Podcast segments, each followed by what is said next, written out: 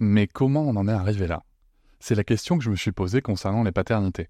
Pour y répondre, je vous propose de découvrir la BD Papa Sapiens, qui raconte l'histoire des pères à travers les âges avec humour et les chouettes dessins de Sévanie. Elle va paraître le 6 juin prochain. Vous pouvez la précommander dès maintenant et avoir un cadeau idéal pour la fête des pères. Alors rendez-vous dans votre librairie préférée ou dans les liens en description de l'épisode ou sur mes réseaux sociaux. Avec quelqu'un qui a dit que je peux pas jouer aux poupées et après j'ai pleuré. Bienvenue sur Papatriarcat, le podcast qui réfléchit la parentalité au XXIe siècle en essayant de l'affranchir du modèle patriarcal. Bienvenue dans cet épisode bonus. Je tiens avant tout à vous remercier énormément car si vous pouvez l'écouter, c'est que vous soutenez mon travail tous les mois et c'est grâce à ce soutien, grâce à cette énergie et à vos écoutes que le projet Papatriarcat peut continuer, que ce soit en podcast ou sur d'autres supports. Et je vais maintenant vous laisser tranquillement découvrir ce contenu exclusif et je vous souhaite une très bonne écoute. Salut Constance. Salut Cédric. Merci de revenir dans le podcast euh, Papatriarcat pour cet épisode bonus. Euh, donc je vais juste moi euh, redire un petit peu qu'est-ce qui amène notre sujet, puisque toi donc tu es une femme en couple avec une autre femme, Mhm. en couple marié, Mhm. maman Mhm. de quatre enfants, Oui. comme on a pu l'écouter dans l'épisode général, mais aussi tu tiens un podcast. Alors, tu es aussi doula. Dans- dans- dans- comme métier, mais tu tiens aussi le podcast Les enfants vont bien, Exactement. euh, qui parle des familles, notamment homoparentales euh, et d'autres minorités de genre. oui, complètement. Euh, et ça, ça me semble. euh, Qu'est-ce qui t'a donné envie de créer ce podcast? Alors en fait, c'est simple. Je suis partie du constat, d'où le titre du podcast, que en fait, la- globalement, la société s'interrogeait sur le bien-être de nos enfants, alors qu'elle ne le fait pas pour les couples hétéroparentaux, enfin pour les familles hétéroparentales. Pas de la même manière. Du Pas de la même manière. Mais en tout cas, pour nous, enfin pour nos, nos familles, par défaut, on pense que les enfants vont mal. Euh, et donc moi, j'avais envie de dire au, au monde entier, j'ai envie de dire, je, je- je vois large, j'ai envie de croire que je peux toucher du monde, euh, que euh, non, non, nos enfants vont bien. Et surtout, en fait, ce qui s'est passé, c'est que en 2013, quand le vote de la loi sur le mariage pour tous est passé, pour les gens, notre combat était fini. C'était bon, on avait le mariage, on avait euh, dans l'imaginaire collectif, on pouvait avoir des enfants, euh, tout était réglé. Sauf que dans la vraie vie, c'était pas le cas du tout. Dans la vraie vie, euh, Hollande, il a voté le mariage pour tous, oui, et il s'est arrêté là. Et en fait, il nous a donné gracieusement, entre guillemets, mais il a fallu se battre, l'adoption, on va dire, en tout cas la reconnaissance des enfants nés du couple par le biais d'une adoption. Donc, ce qui voulait dire qu'il fallait encore qu'on aille prouver que nos enfants allaient bien pour pouvoir les adopter, pour que le deuxième parent du couple puisse avoir un lien filial, une filiation avec nos enfants. Alors attends. Ça veut dire qu'on se retrouve dans une situation où un parent euh, donc du même sexe, euh, marié Mhm. en plus, Mhm. se trouve à devoir prouver, non pas, à la rigueur, si tu veux, qu'on doive prouver que le parent était là à la conception, était déjà en couple, Mhm. je vois une logique. Et là, tu me dis qu'il faut prouver que les enfants vont bien. Oui, Euh, Mais, mais quel couple hétéro, du coup, qui fait des bébés couettes, doit prouver que, ses- que leurs enfants vont bien après? Bah écoute, je te laisse réfléchir, mais aucun, hein, soyons clairs.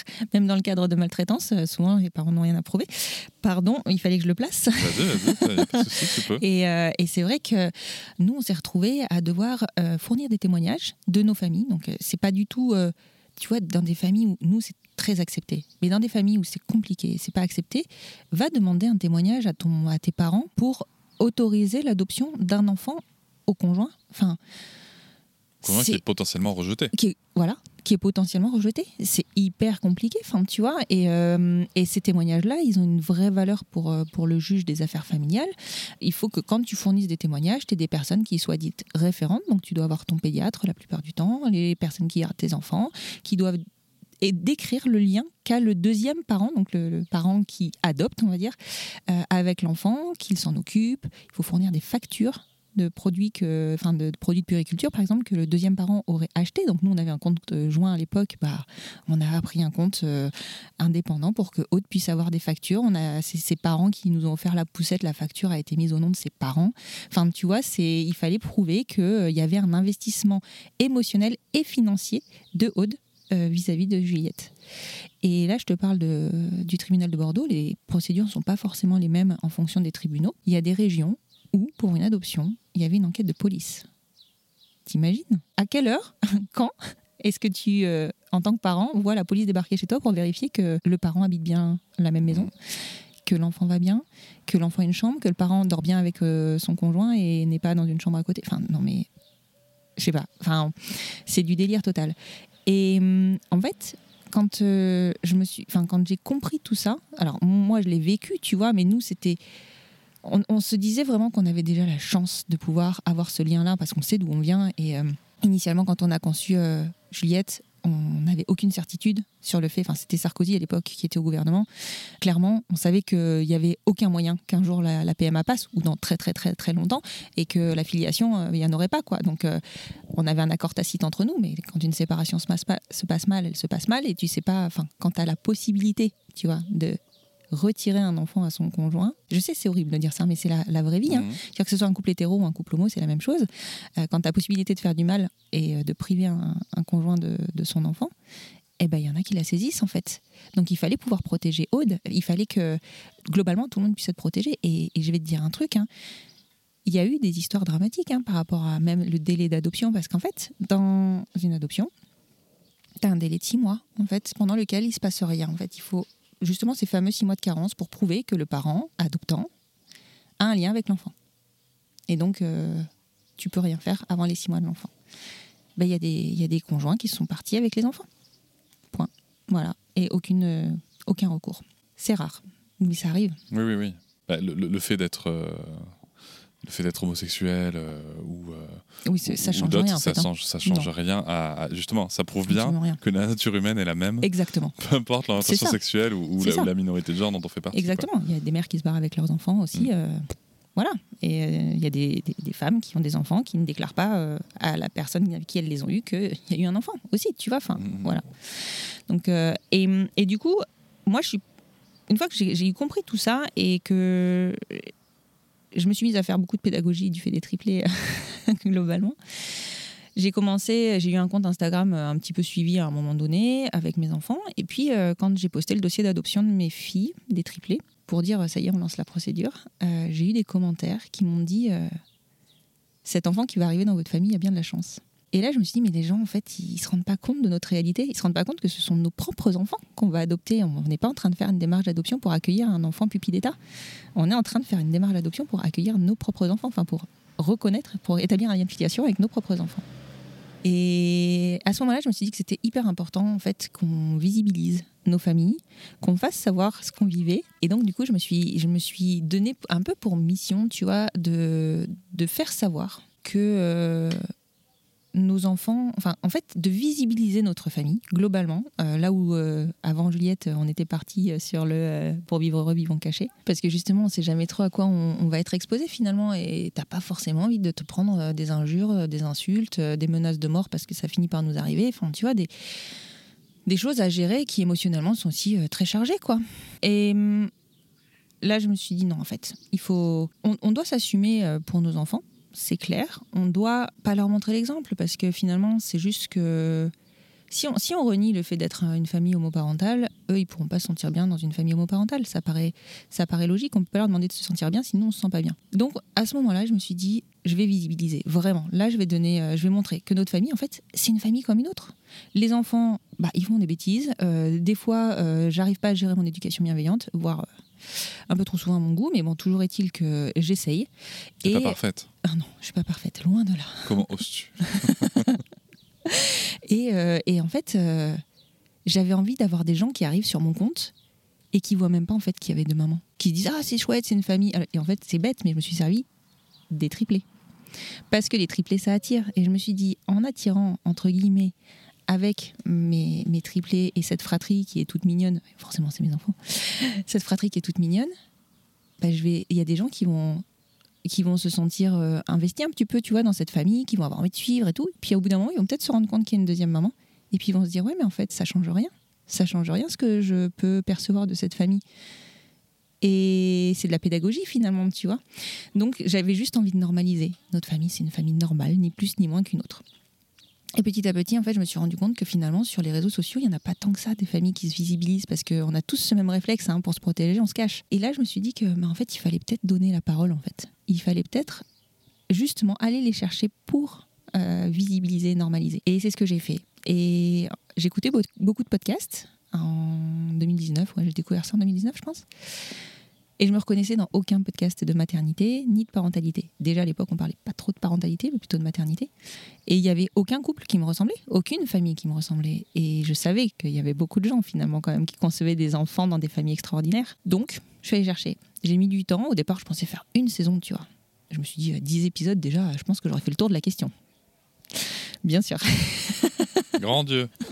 je pense qu'on fera jamais le tour de la question de la parentalité au global. Et puis, bah, petit à petit, en fait, les gens m'ont fait confiance. Les personnes que j'arrivais pas à toucher ou qui se montrent pas, bah, elles se sont confiées.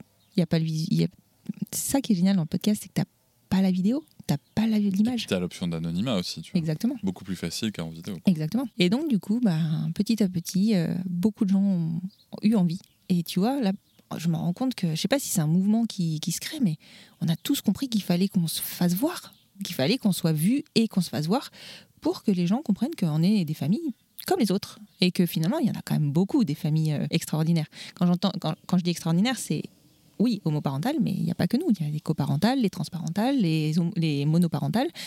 A- enfin, en fait, la diversité de familles est dingue. Et le modèle actuel des familles a complètement changé. Je pense que des familles euh, conventionnelles, on va dire, t'en as peut-être euh, quoi Même pas 50%, parce qu'avec toutes les familles euh, recomposées, une famille recomposée, ça reste une famille extraordinaire. Oui, c'est pas-. Tu vois? Oui, mais après, tu- enfin, en tout cas, dans les, formes, dans les schémas hétéros, tu vois, y a- Alors, on, on- voilà. on est quand même sur quelque chose qui, Sur les schémas hétéros, qui- oui, c'est large, très majoritaire. évidemment. Mais, Évidemment. euh, Mais euh, nous, on a très peu de statistiques. D'ailleurs, on est en train, tu sais, je fais partie d'un collectif qui s'appelle le collectif Famille. Et on est en train de- de- d'essayer d'obtenir euh, et de réaliser des, des statistiques parce que c'est hyper difficile d'obtenir des statistiques sur des familles homoparentales ou coparentales. Parce qu'en fait, dans un recensement, par exemple, on n'a pas le droit de poser de questions qui tournent autour du genre ou de la sexualité. Mm. Et coup- de l'ethnie non plus. non. et de l'ethnie, exactement. Et du coup, bah, dans un foyer qui a deux femmes, bah, c'est marqué que c'est deux femmes, mais c'est pas forcément marqué que c'est un foyer de deux mamans avec X enfants. Et c'est un vrai sujet que tu euh, que évoques là qui me paraît extrêmement important parce que finalement on se retrouve avec, euh, tu vois, c'est pour ça que je, par- je précisais l'ethnie, Mhm. parce que tu vois en France, comme c'est interdit, en fait, on n'a pas de statistiques Ouais. sur, euh, sur, sur les, ben, justement, raciales. Ouais, toutes les minorités, en fait. Exactement. Mhm. Et, et ça, c'est très pratique pour les pouvoirs publics. Bah oui. Parce que s'il n'y a pas de chiffres, il n'y a pas de problème. Bah, s'il n'y a pas de chiffre, il n'y a pas de famille. Tu en vois fait. et, euh, et- et c'est toute la différence. Par exemple, souvent on cite les chiffres des États-Unis Mm. euh, pour les problèmes de stéréotypes des minorités, Mm. euh, parce qu'en fait, aux États-Unis, ils le font. Mm. Et justement, ça visibilise le problème. Quoi, Exactement. et, et c'est quelque chose d'essentiel. Ouais, c'est essentiel et c'est aussi pour ça que, enfin, tu vois, je pense que ça vient vraiment de, de, de la façon dont la France gère ses minorités et justement le fait de les invisibiliser, que nous aussi, en tant que minorité, on s'invisibilise. Alors qu'aux États-Unis, les minorités, elles sont, elles militent quand même, tu vois. Et pour moi, justement, de se visibiliser, même au quotidien, c'est du militantisme. Alors du militantisme ordinaire, mais c'est du militantisme. Et je pense qu'il faut qu'on fasse changer ça en France, clairement. C'est hyper important que bah, qu'on nous compte en fait, parce qu'on nous dit oui, alors on estime qu'environ 3% des enfants grandissent dans des familles homoparentales. Euh, non mais 3%, c'est... Enfin si tu fais le calcul, c'est rien. Et finalement, nous, au quotidien, on constate qu'on est beaucoup plus nombreux. Donc euh, il y, a, il y a, une, il y a une- une vraie distance entre ce qui est annoncé et ce qui se passe dans la vraie vie en fait. Non, mais c'est c'est pour ça, au lieu d'estimer, Voilà. faisons des stats. Ouais. Prochain recensement, tu vois. Ouvrons, euh, ouvrons la possibilité d'avoir ces, stati- ces statistiques. Et, justement, et c'est comme ça qu'on casse les tabous en fait. Je pense que les chiffres, euh, justement, je pense qu'aujourd'hui l'appareil d'État n'est pas prêt à les gérer, tu vois. Non. Aussi. Mais le problème, c'est que l'appareil d'État est trop rétrograde et il est essentiellement constitué de personnes qui sont euh, de l'ancienne école, enfin, et de la très vieille génération, tu vois. Il n'y a, pas de jeunes, quoi. Il n'y a pas de jeunes. Enfin, ouais, on a, on a peut-être Gabriel Attal qui, qui potentiellement euh, pourrait euh, nous filer un coup de main. Et franchement, je suis pas très, très convaincue du truc. Mais il y a- t'as t'as très peu de jeunes, quoi. Et donc, euh, c'est des personnes. Regarde, regarde tous les allers-retours qu'ils ont fait faire à la loi, à la nouvelle loi biotique. Alors qu'en vrai, au final, on savait qu'elle allait passer. Pourquoi faire ça? Après, parce que ça, c'est l'appareil de. Bien sûr. Il y a des allers-retours qui ont été faits qui étaient un peu. euh, qui- bah, Enfin, qui n'étaient pas nécessaires dans ce sens-là, tu tu, vois. il y a eu. euh, en fait, c'est nous, notre sujet en France, et c'est quelque chose que pour le coup, que j'ai bien appris avec euh, Mm. le sujet sur l'instruction en famille, Ouais. Qui est un sujet de minorité, mine de rien, même si, euh, en tout cas dans, dans mon cas à moi, l'intersection est pas ouf, tu vois. Mm. Mais, Oui, non, mais. mais, euh, mais c'est un vrai sujet de minorité aussi. Mm, mm. Et, euh, et, et pour le coup, la loi aussi, elle a fait des allers-retours. euh, Enfin, le système en France, du coup, est très fatigant. Euh, le, le Sénat. Ouais, c'est le Sénat le problème. En l'occurrence. Ouais. bah, pour nous, c'est ce qui nous a sauvés, tu vois. Ah, c'est vrai? Ouais. Ah ouais, étonnant, tiens. Nous, c'est, au contraire, c'est, grâce au Sénat qu'on a obtenu des amendements supplémentaires. D'accord. Mais de toute façon, en fait, c'est une perte de temps dans tous les cas, puisque le, le, à la fin, quoi qu'il arrive, Bah, même quand tu as une commission nationale qui ouais, qui, se met, qui se met en place, c'est l'Assemblée qui a le, qui a dernier mot. Ouais. Et quand, dans le- la structure politique qu'on connaissait à ce moment-là, euh, tout comme la bioéthique, euh, c'est la majorité qui est, enfin la majorité présidentielle, euh, elle est largement présente à l'Assemblée. Mm, mm. En fait, euh, il y, a- il y a zéro débat, quoi. Ouais, non, non, mais c'est ça. quand, quand, t'es dans. Après, tu vois, quand tu vois l'histoire de, de la Ve République, qui est quand même un beau sac à merde, euh, tu, tu comprends, tu comprends qu'en cas de cohabitation, avoir le Sénat qui peut avoir une représentation différente, qui va donner un avis différent, Oui, c'est de la protection initialement, mais, oui. à ce moment-là, euh, à ce moment-là, je pense qu'il vaut mieux plutôt créer des commissions de création de loi, Mm, mm, mm. supprimer le Sénat et créer des commissions de création de loi qui seraient euh, du coup euh, paritaires en termes de représentation politique. Ouais. Ouais. Euh, c'est beaucoup plus pertinent, c'est ce qui fait dans d'autres pays. Bon, bref, on va. Mais en effet, il y a ce sujet de minorité. Et tu vois, j'ai pas pu m'empêcher de me dire, sans comparer les oppressions systémiques hein, de, de- subies par, euh, par les minorités de genre et, et- et l'homoparentalité et, la, la population homosexuelle euh, globale, en tout Mhm. cas LGBTQIA. Mhm. Tu vois, par rapport à l'instruction en famille, moi j'ai vraiment l'impression qu'en France, on, on a un culte de la norme. Tu vois. Ah, mais complètement. Et, et, et, et tu disais, euh, tu vois, pour adopter, il y a des endroits, il y a des enquêtes de police. Mais non, l'instruction en famille, enfin, il y a des, il y a des enquêtes, Ouais. euh, il y, a des- il y, a des- il y a des contrôles qui sont faits au domicile, euh, où on va te demander, où on peut, du moment où on peut te demander tes motivations de choix d'instruction, tout, on vient vérifier les conditions sociales de l'enfant. Mhm. Quel parent qui met son enfant à l'école a une inspection à la maison tu vois Aucun. Aucun, exactement. Ouais. et, et ça, c'est un vrai sujet. Alors moi, je suis pour les contrôles. hein. Je suis pour les contrôles. ouais, non, non, mais euh, à certains moments, c'est nécessaire. mais je pense qu'il faut, euh, tu vois, mais, je pense, mais je, à ce moment-là, je suis aussi pour les contrôles euh, inopinés, de manière tout à fait aléatoire, dans les parents d'enfance, chez les familles d'enfants scolarisés.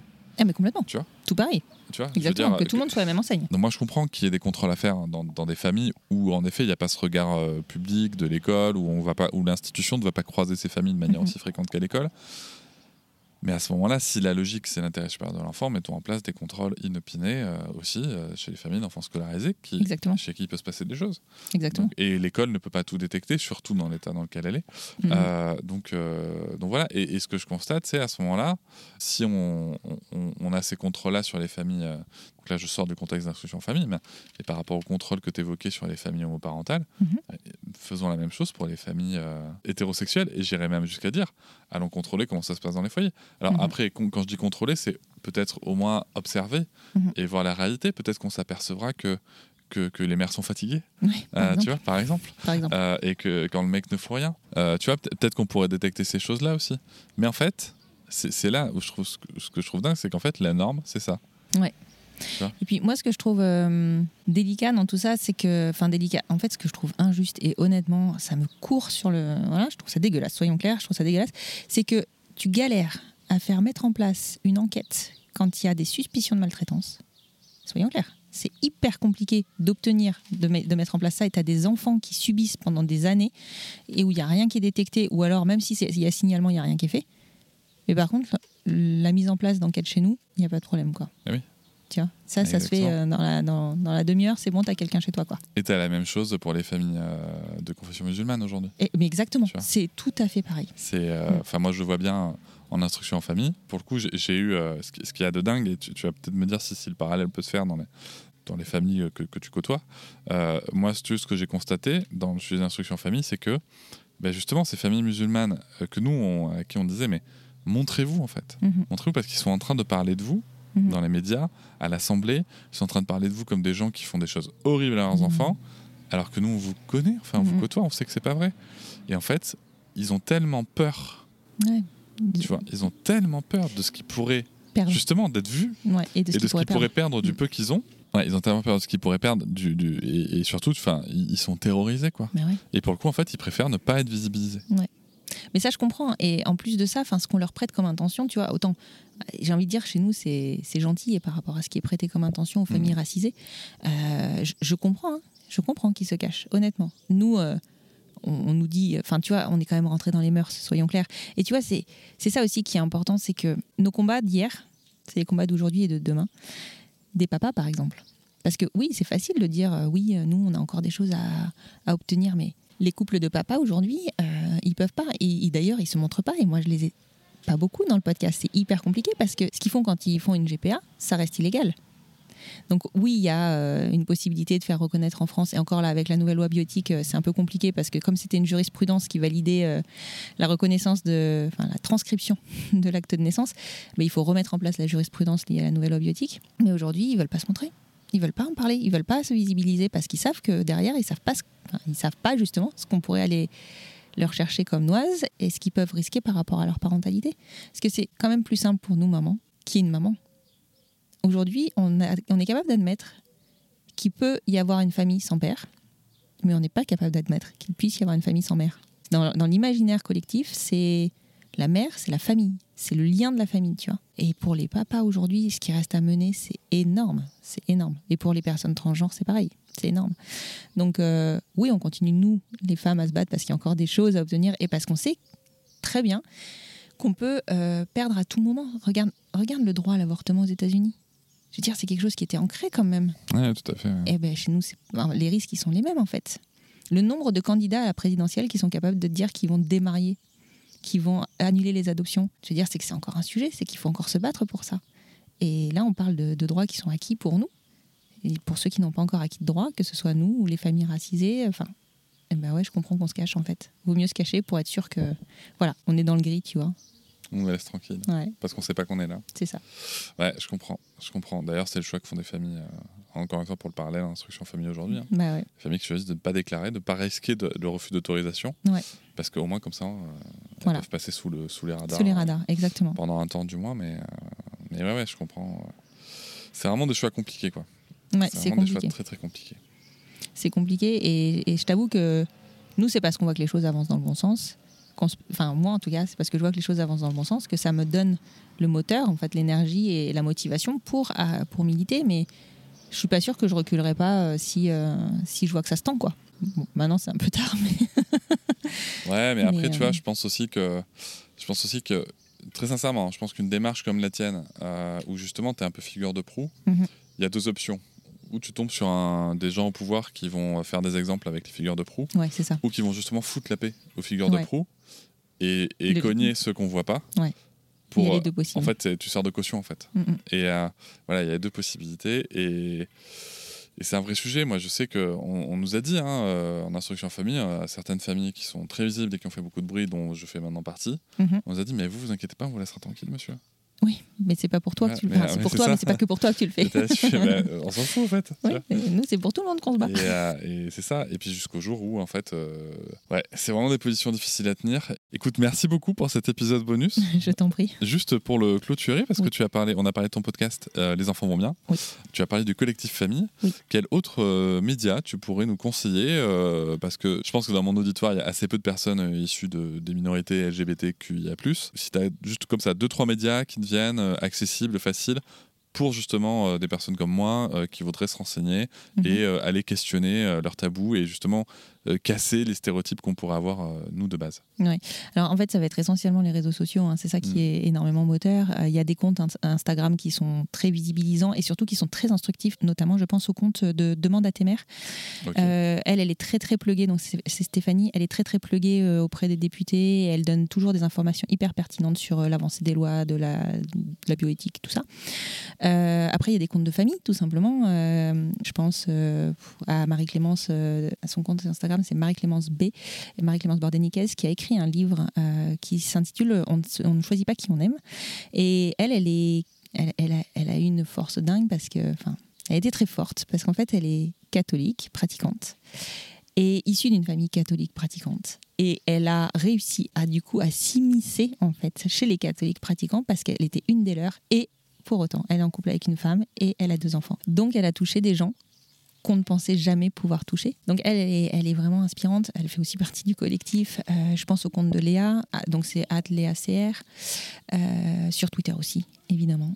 Euh, mais après, le collectif, évidemment. Ok.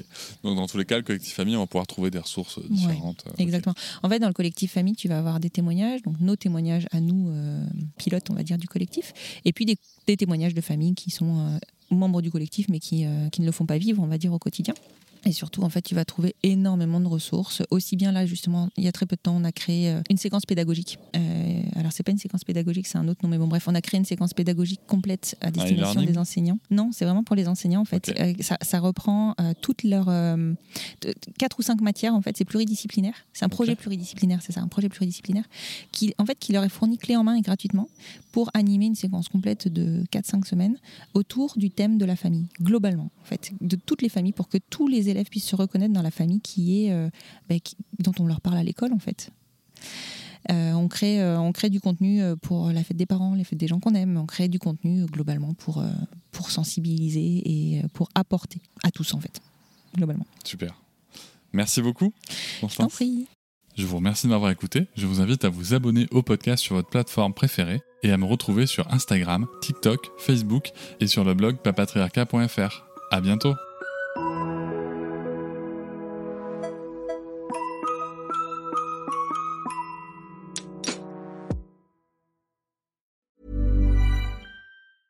A lot can happen in three years, like a chatbot may be your new best friend. But what won't change? Needing health insurance. United Healthcare Tri Term Medical Plans, underwritten by Golden Rule Insurance Company, offer flexible, budget friendly coverage that lasts nearly three years in some states. Learn more at uh1.com.